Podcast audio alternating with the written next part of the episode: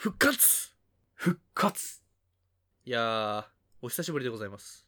お久しぶりです、皆様。えー、扁桃炎で休んでおりました。四条明です。どうも。はい。あの、感染性胃腸炎とおぼしき症状で休んでいたかがせです。どうも。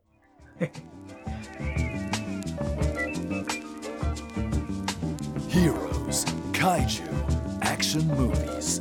Hopeless otaku and occasional guests talk their hearts out. This is Primo Cone Radio. ちょうど同じね、時期にやられてましたね。まあ、あんま言えた話じゃないですけど、前回我々がツイキャスでね、ほら、生中継配信というものを行いましたが、ちょっとあの時の環境も良くなかったのかもしれないっていうのが今となっては反省であります。そうですね。あり寒かった。ツイキャスの方ではあのマンダロリアンの話をして、そっちのアーカイブもなんか時期に上がると思うんで、えっと、お。待ちください。ちょっとね、再編集します。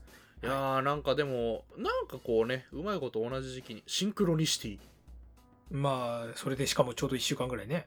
はい。あの死刑囚5人が東京を目指して、まあいいや、なんでもないです。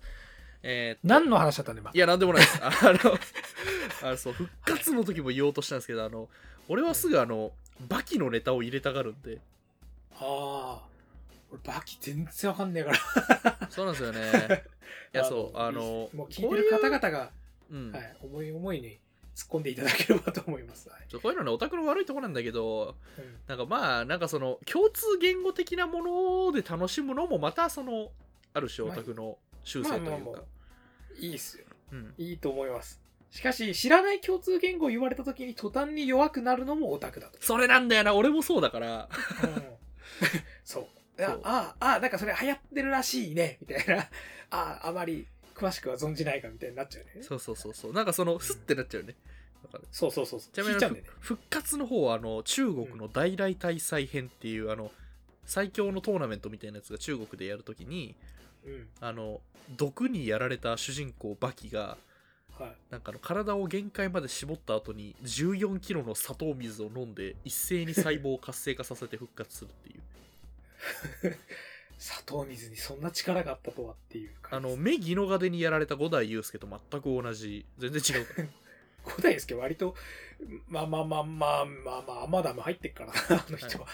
えということ。ーというわけで、えっと、リモコンラジオ今回のお題はですねあの、はいまあなんかそんな病床まあ今までね我々子供の頃からずっとこうなんか風邪で寝込んだりとかねあの人間生きてるやん。あり俺骨折ったことはないんですけどね骨折ったことあります？骨折ったことないんだ。ないんだあえ俺は骨は何回も。あそうなんですか？結構あるんだ、俺。割と俺整形外科とかお世話になってるよ。ミスターガラスじゃないですか？まあまあ、俺、だから、しかもなんか知んないけど、俺ね、あの、体のね、左半身が弱いっていうね、なんか謎の弱点があった。マジ？うん左ばっかやられた。左腕の骨2回折って、左肩蜂に刺されてみたいなさ。左足をおかしくして。蜂に刺されては完全に左の弱さ関係ない。いや、でも左を俺多分やられて、で蜂が狙ってきたのが、俺の多分、俺の左側が弱いって見抜いた。なるほど。知らんけどさ。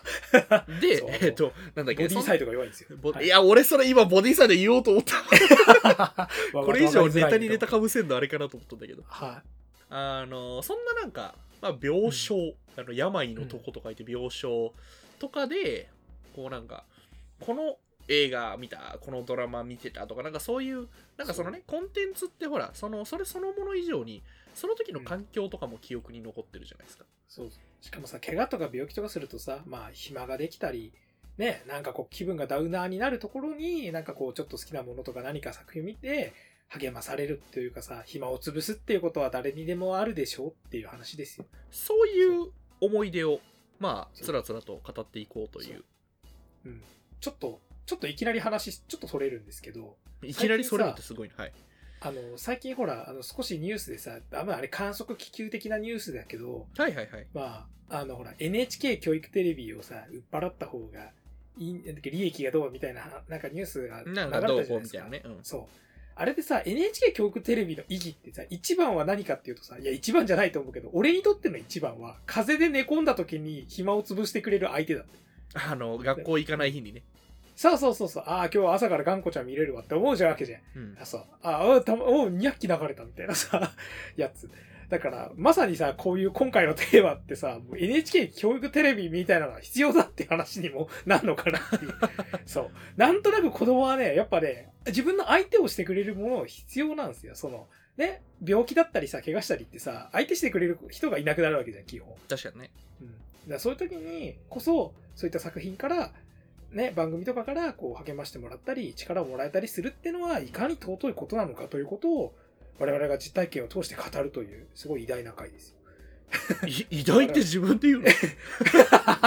しかも我々の復活タイミングにもこうふさわしいかな。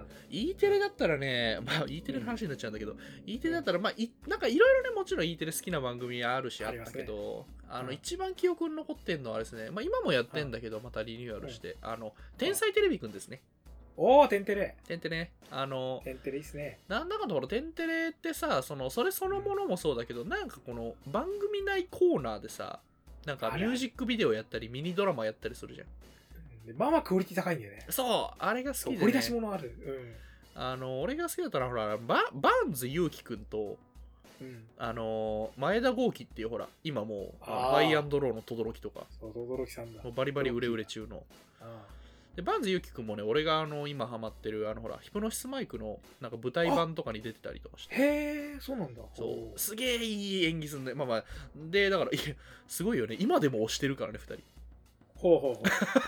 その2人が同期でやってた時が一番その見てたかなテンテレはへえ。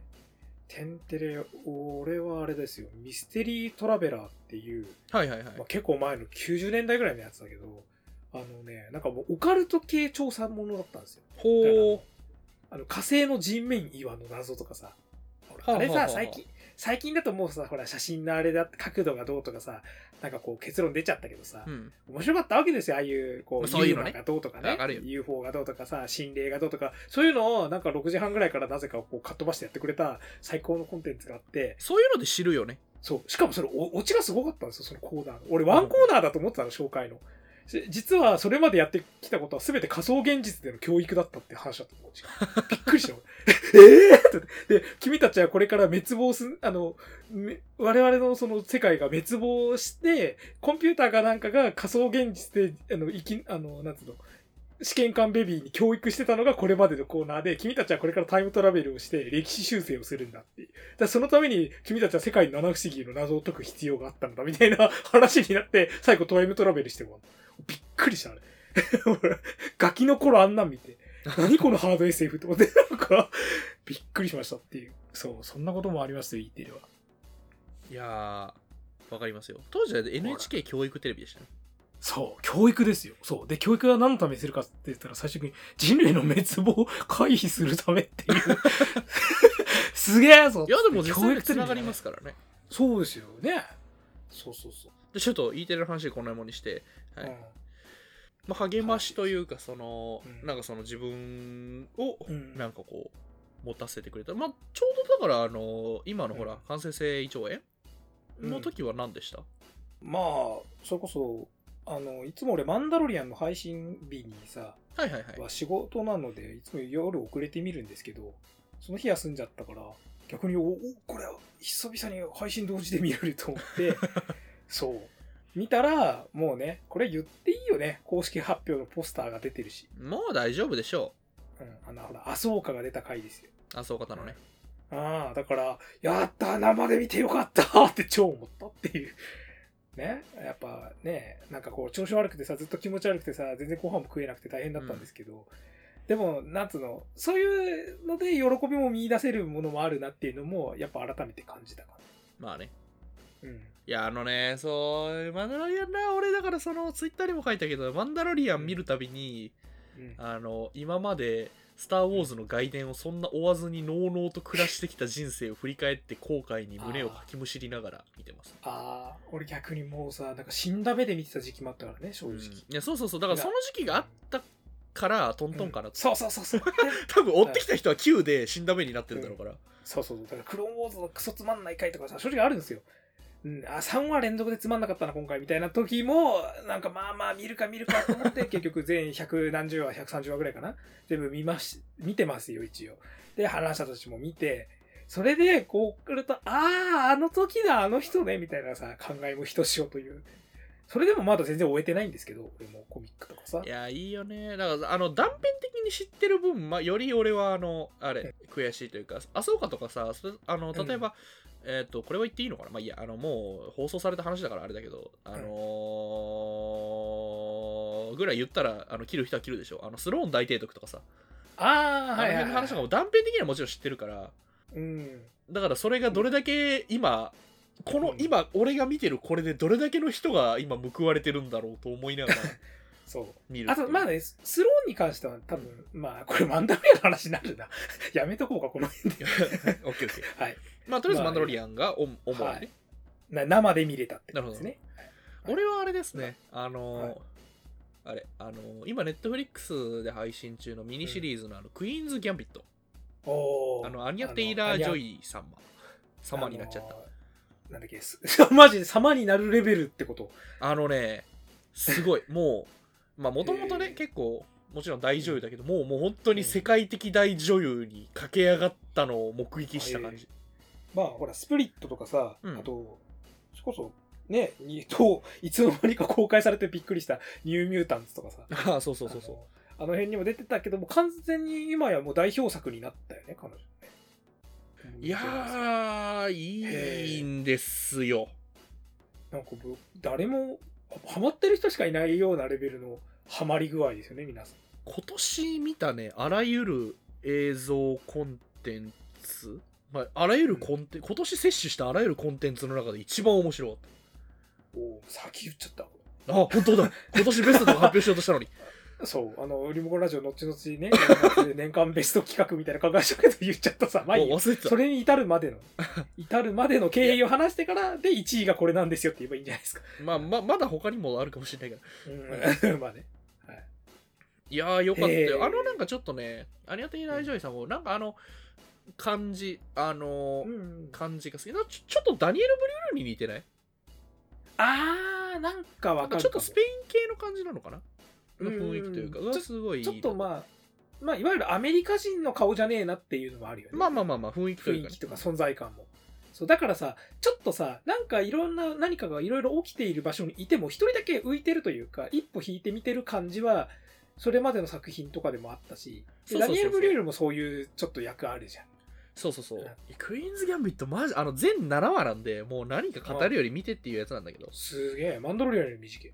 クイーンズ・ギャンビットについてがっつり語るのはまたそのベストとかの時にしようかなうん。いやてかね、えーあのね本当におしあのもうミニシリーズ最高もう全部それでやって もうドラマ全部それでやってわかる。うんわかる。あのね、8、あのね、23話とかもうやめようって思うよね。な23話がさなんか十何シーズンとか見るとそれだけでげんなりするじゃんしかもさ、なんか23話さ、全部面白いことまずないでしょ。ある あったら教えてほしいって。たまあるかもしれないあるとは思うけどうんあるとは思うけどさ、半分ははっきりよ。半分は捨て替えですよ。まあ 伸ばしてます。半分はすごいな、でもだってそれこそさっきほらちょろっとクローズの話をしたけどさ、これもうちょっとタイトにまとめて面白い話だけど、つなぐ話こともできたのではってさ、若干頭によぎったよ。まあね、うん。で、それなんかさ、8話とかだとないじゃん。うんえ、もうこれで、え、もうこれ、ああ、終盤じゃねもうみたいな。そうあの佳境だみたいになるじゃんこの世界にもっと浸ってたいっていう思いはあれどいい感じにサクッと見終われる、あのそうそう。アマゾンプライムでやったグッドオーメンズとかも結構あれ6話だなへえ。あーあ、いいね、6話。いいでしょうん。なんかさ、映画のいいとことドラマのいいとこのどっちも合わせ持ってんだよね。そうそうそうそうあのいわゆるクリフハンガーとかエピソードごとにちょっとあの。なんか雰囲気が違う感じとかも見せつつ、うあのサクッと見れるは見れるっていうそう。しかも、あの、映画もよくあるけど、結局さ、映画もさ、面白いやつって何回も見たくなるの？は結局映画っていうものが本質的に短いからじゃない？うん2時間で終わっちゃうから、もう一回あの世界に浸りたくてっていうのをギリギリ感じさせてくれるラインだよね、多分ミニドラマって。まあそうねなんだよ、早くシーズン2始まれよって思うけどさ、てか、うわ、あの、二十何話のドラマ見てからさ、早くシーズン2行かなきゃって思うことは俺基本めったにないっすよ。まあか、確あ、半年ぐらいいいかなって思うじゃん。1年ぐらいいいやつって。うん。そう、まあ大体そのインターバルなんだけどさ。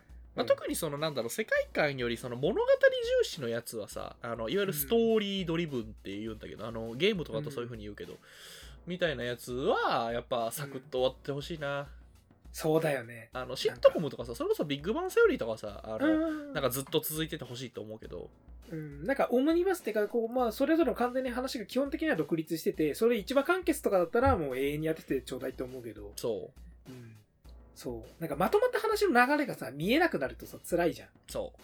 そう。なのに続くからさ見続けなきゃいけないのに見続ける気力は低下してるみたいなジレンマがねあとそういうもんなんだろうけどあんまり好きじゃないのがさ、あの前シーズンの引きでさこれは一体何なんだってなったやつ次のシーズンで大体解決されないというかされるにしてもさらっとうんなん。か、ああそうな。んかそうなんかちょろっとさ最初の5話とか10話ぐらいの時でさあの時のあれこれだったのねぐらいで終わっちゃうやつある。そう。なんだよなんか新シーズンの1話でなんかいきなりシチュエーションが変わっててさそっから始まるからなんか前のあれはちょっとさらっとみたいなそうそうそうそうそう。あ、もう別にあれ主題じゃないんでみたいな。うん、わかるわかる。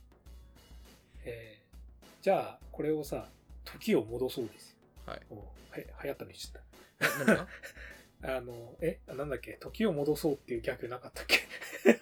あと、多分、あれ、おあの、俺と四条さんの、アキラさんのね、共通点として多分ね、お笑いにすごく疎いっていうのあるとあーなんかなんか はいはいはいはいあのー思わず使っちゃったと思った、俺。あれだわなんかあれで見た。なんか LINE のさおすすめスタンプみたいなのでチラッと見た気がする、ほら、我々さ、共通点、お笑いはめちゃくちゃ疎くない？お笑いとかテレビがね。そう、疎いよ。あれなのマジで疎いからあのタイムラインとかでみんなが喋っててさ、あの全く分かんない。俺はだからほら最近ないけどあのうん。映画のプレミアとかよく行くじゃん。ああ、はいはい。そこでさ初めて本物を見るってのがある、うん。ああこれかみんなが言ってたやつっていう。そうそう。そう、お噂は金がねって思うよねそうそうそうあの おなじみのなんとかさんですって出てこられてもああこれがって。もそう、どうもとか言うけどさ、初めましてだよ、こっちはって。思いながら。う申し訳ないんだけどね、うん。そう。で、周りはさ、なんとかだとか言ってんだよね。わかるわ。舞台挨拶とかさ。まあ今、ちょっと、まあ それじゃなくて、俺が言いたいのは、要するに、まあ今ね、つい最近のことですが、じゃあうん子供の頃とか、まあ子供、まあ今までですよ。今まででなんかそういう印象的な、その、調子悪い時に見た作品。えー、っとかがさんは、ああ、じゃあ俺から。うん俺は、まあ一番は、未だにやっぱ思い出す機会も多いんですけど、子供の頃、小学校2、3年生とかかなの時に、まあ、インフルエンザかなんかで学校1週間ぐらい休んでて、うげーってなった時に、親父が近くのホームセンターか何かでビデオを買ってきてくれたんですよ。まあビデオちょいちょい買ってきてくれたんですけど、はいはいはい映画とか。まあ、その中であの、ウルトラマンストーリーって物語とか言ってストーリーはいはいはいはいはいそう。あの、ウルトラマン太郎のストーリーを、あの、再編集した総集編かつ、ちょっとアンドロメロスとの、の設定とかを持ってきたクロスオーバー的な要素もある、なんかこう、一本の独立した映画で、あのね、子供の頃の太郎が、あの、訓練、特訓して成長してって大人になって地球に派遣されて、で、そこから、あの、グランドキングとかっていうあのね、ボス怪獣を倒すまでっていう、はいはいはい1時間半ぐらいのやつで、1980年代の映画なんですけど、84年かな？うん。あれを買ってきてくれて、なんかね、赤いパッケージなんですけど、で、ウルトラマンストーリーって太郎がでかく書いてあるんだけど、もうね、俺ね、はっきり言って太郎は完全に俺のイメージでそこが一番なんだよ。そのあ後、なんかいいですねそういうなんか俺の中ではこの人はこの人なのっていうねそう。だから、で、あれで多分確か初めて、あの、ジャッキー・チェンのね、吹き替えで有名な石丸ひろやさんが太郎の声をやって、で、以後、ほら、あの、太郎ってさ、メビウスかな、あの、客演する時も石丸ひろやの声なんだけど、ね。だから、そう、俺メビウス見てる時に、あの、インペライザーの回でね、途中の、あの、バーニングブレイブが出る直前ぐらいの時に、太郎が助けに来た時に、あのね、あの、だなんか大丈夫かメビウスって、ね、石丸ひろやの声で言った時に、本当に俺ガキの頃すっげえ風邪ひいて調子悪い時に、石丸ひろやの太郎が子供の頃から頑張って成長する姿を見てたから、その時のや記憶がまざまざと蘇ってきて、ちょうど10年ぶりぐらいに見たんで、しかもそれを。だからいいですねおあの時の太郎がこんなに立派になって、太郎教官ってメビウスに呼ばれてるって、俺涙ぐんじゃって、うわ、立派になった太郎とか思って、変な親目線で見ちゃったっていうのは。おめおめえも子供だろうがそう。で、の そうだ。いや、俺ととも、太郎ってさ、うんはっきり言ってさ、作品自体は1973年だから、全そうね然俺と被ってない。うんそう、はずなのに、見た時期が見た時期だから、俺もなんか太郎とちょっと一緒に育った感があるっていう。いいそうね。そう、だからさ、最近もさ、ね、ウルトラマンタイガだったりさ、ギャラクシーファイトだったりさ、のあいろいろ出てるね石丸そう、石丸ボイスの太郎が必ず出るわけじゃないですか。うんそのたんびに、いや、太郎立派なったなって、ああ、こんなもう息子もいるしね、つって、もう、もう大ベテランですよっていうさ、マントが、ウルトラ兄弟の中で一番ブラザーズマント似合うじゃないですか。似合うねあのやっぱうん角があるからちょっとウルトラの父とイメージがかぶんだよねそうそうそうそう。しかもね、うん最高だったのが、あの、あの、ウルトラマン、そのストーリーは、最後、ウルトラマン太郎の角あるじゃないですか。はいはいはい有名。あの、もうみんな知ってる分かりやすい角。あれがウルトラホーンっつって、他のウルトラマンのエネルギーを一時的に吸収できるんだよね。はいはいはいはい、そう。で、その特訓、専用の特訓をさ、ウルトラの父から受けるんだよ。うんで、我々代々ウルトラの本をね、授かってきたこの一族だけが許されるのが、この他のウルトラマンのエネルギーをこう一時的に貯めて、スーパーウルトラマンになれるんだっていう、なんかさ、スーパーサイヤ人みたいな話をし始めるんですけど、うんで、その、あのね、くん、特訓が途中で終わっちゃうんだよ。あの、父が。で、そこさ、再編集してさ、エースの、あの、ヒッポリト精神に父がやられる回とちょっと混ぜてんだけど、父が負けちゃって、で、太郎は自身で母と一緒に訓練を完成させて、で、父を倒した、なんか、ヒッポリト星人を裏で引き入れた、あの、ジュダか。ジュダ宇宙の手をねそうそうそうそう、アンドロメロスからのね、あれなんだけど、それのジュダが作ったグランドキングって怪獣と戦わなきゃいけないって時に、他のウルトラ兄弟のエネルギーを全員貯めて、あの、ウルトラ4に貯めて、さ、スーパーウルトラマンになって、コスモミラクル光線って出すんですよ。で、これが後に、ウル、ね、10年後のウルトラマンメビウス、まあ俺が見た10年後だけど、ウルトラマンメビウスの、ね、ウルトラマンメビウスウルトラ兄弟で、神戸で、あの、ユーキラーザールスって戦うじゃないですか。はいはいはいはいあのシーン大好きそう。うんで、あれさ、最高なのがさ、メビウスブレスは、あの、ウルトラホーンのないウルトラマンでも他のウルトラマンのエネルギーを一時保存できるっていう能力なんだよね、確か。設定上。だから、ウルトラ兄弟の力を吸って、あの、あなんつうの、あの、人工、ある意味人工的なスーパーウルトラマンにななれるっていう。だから、メビウスインフィニティになって、で、最後にユーキラザウルスを倒す時の技がコスモミラクルアタックなんだよ。もうね、あれ？ね俺感動しちゃって、あ、これウルトラマンストーリーをやり直してるんだと思って。すげえっつって。コスモミラクルアタックだよと思って。インフィニティかっこいいよねあの黒いラインがさそう。しかもね、カラータイムが2つに分かれてるの超かっこいいんですよ。そうわかるそう。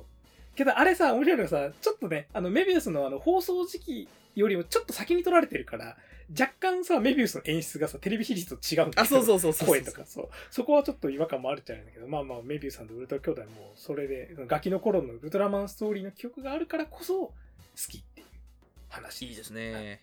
励まされました。はい。あり、なんかありますか？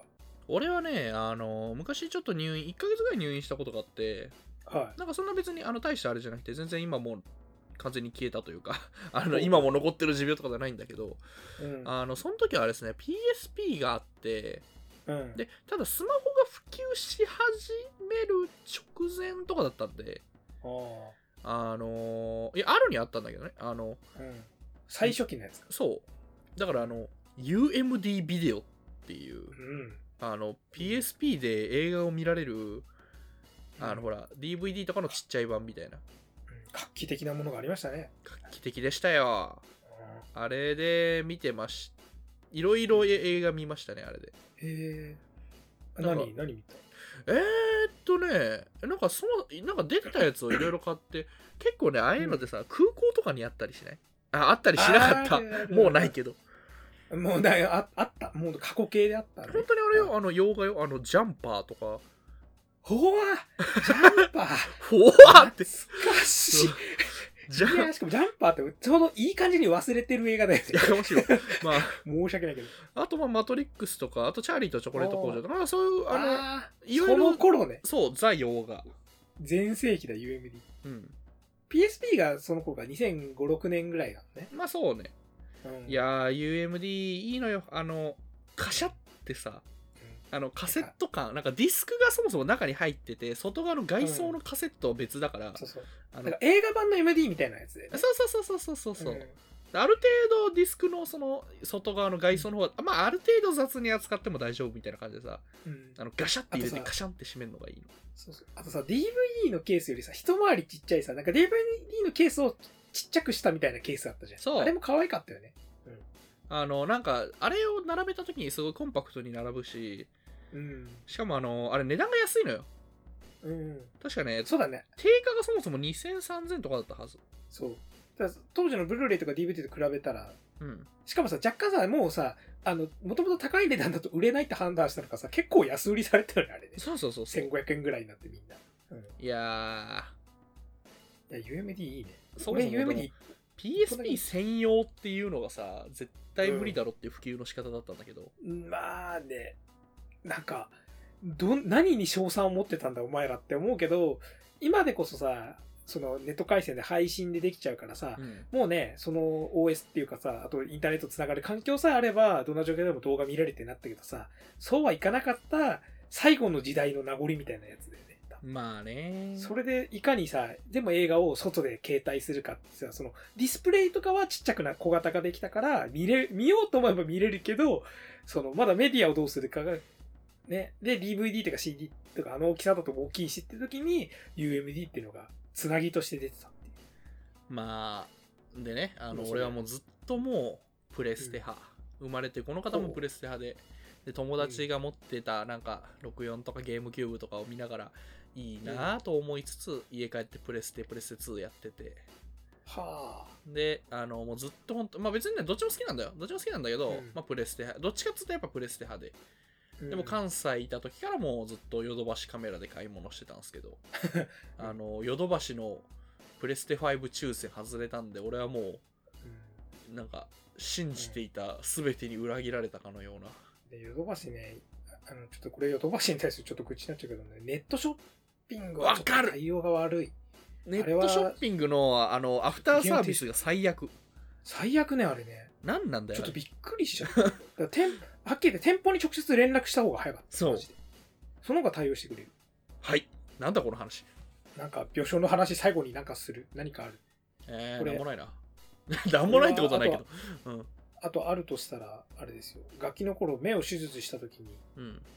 僕は目のまぶたを一回切ってるんで、はいはいはいでしかもその時はなんかおそらくなんか親曰くあれは医療ミスだって言うんですけど、あの、まぶ、まつげが、上まつげのね、どっち目か忘れたけど俺もあんま気にしてないから、3分の1だか4分の1がないんですよ。ほうほうほうほそう、なんか、その手術のせいで。で、まあ、そんなこと俺も忘れるんだけど、あの、その時に、あの、俺が散々痛い痛い言って泣いたから、それをこう、なだめるために、親が、恐竜戦隊10レンジャーの、あのードラゴンレンジャー、えっ、と、パワーレンジャーでいうグリーンレンジャーですね。う。ブライですね。うん、ブライです。はい。ブライが、あの、使ってる、あの、重装剣っていう、笛にもなる、剣にもなる武器があるんですよ。あのはいはいはい。笛に、そう、笛にすると、あのドラゴンシーザーってあのね、あの自分の守護、守護銃をさ、召喚する、して、剣としても戦えるみたいなやつを、のデラックス版を買ってきてくれたんですよ。あの、近くの伊東洋華堂で。うんね、すごく、それも、ゴーカイジャーとかでさ、重装剣とかさ、お久々に出たと思った瞬間にさ、そういえば俺、まつげねえんだよなって思うっていう、あの時泣いたらしいぜっていう、俺覚えてねえけどっていうのを、重装剣を通じて思い出すっていう。なんかそんな、いろいろあるよね。あるある。皆さんもね、調子悪くなるたびにそういった作品に励まされて見るのはいかがでしょうかっていうか、励まされてると思いますけど。いや、そそうじゃない。ご健康にじゃないの。いや、まあ、やっぱご健康あるけどさ。まあまあね絶対にうん、絶対人間不調は起きるものだから、むしろ健康大、健康の方がいいですよ。いいんだけど、調子悪くなった時は無理はしないでね。そういったところでやると、またそこでいい思い出ができるかもしれないよっていう話でした。調子悪くなった時にもう何もする気が起きない時にさ、なんか今ネットもあるしさ、なんかいろいろサブスクとかもあるんだから、なんかせっかくだから楽しもうと。うんしかもそれこそ今年ね、コロナこんなに流行ってるので、調子悪いところからコロナに移る可能性が全然ありますからね。あ、そうそう、抵抗力をした時にね。そう、だからね、皆さんもこんな感じで、ね、泣いたら重装券を買ってもらいましょうっていう話です。はい。あの、そう、今はもうだからあれだよ、あの、魂ラボの方のさ、いい重装券買ってもらおう。ああれ前実物見たけどめっちゃいいよ、あれ。ー、うわー、そうだね。あれも買わないと、なんか俺、あれ買っちゃったら俺人生こう完結するな。一周回って。すぐ人生完結するとかいうオタクの悪い癖。はい。あの、そうそうしないからね。うん、そうですね。で、えっ、と、じゃあ、リモコンラジオは YouTube のほか Apple のポッドキャストや Spotify でも配信中ですが、えーポッドキャストでお聞きいただいている方々も、ぜひ YouTube の方でチャンネル登録や高評価の方よろしくお願いします。ますえー番組 Twitter、アットマークリモコンラジオもフォローよろしくお願いします。ますあと、あの、まあ、ハッシュタグリモコンラジオ、カタカナ7文字でリモコンラジオの方で、なんだろうな、まあ、病床の時に支えてくれた作品とか、うん。まあなんか、まあ勝手にうんね、いろいろ思い出してさ、そう、あの時を乗り越えたからこそ今の俺があるんだって、ね、日々の健康をかみしめて生きていきましょうよって話ですよ。なんでこう、変なまとめに従うのか自分でもよくわからないけど。まあ、あの、ぜひ番組の感想もね、お待ちしておりますので。はいじゃあ、今回はこの辺で、はい。ありがとうございました。ありがとうございました。今回のリモコンラジオいかがだったでしょうか？チャンネル登録高評価よろしくお願いします。それでは次回もお楽しみください。さよならさよならさよなら。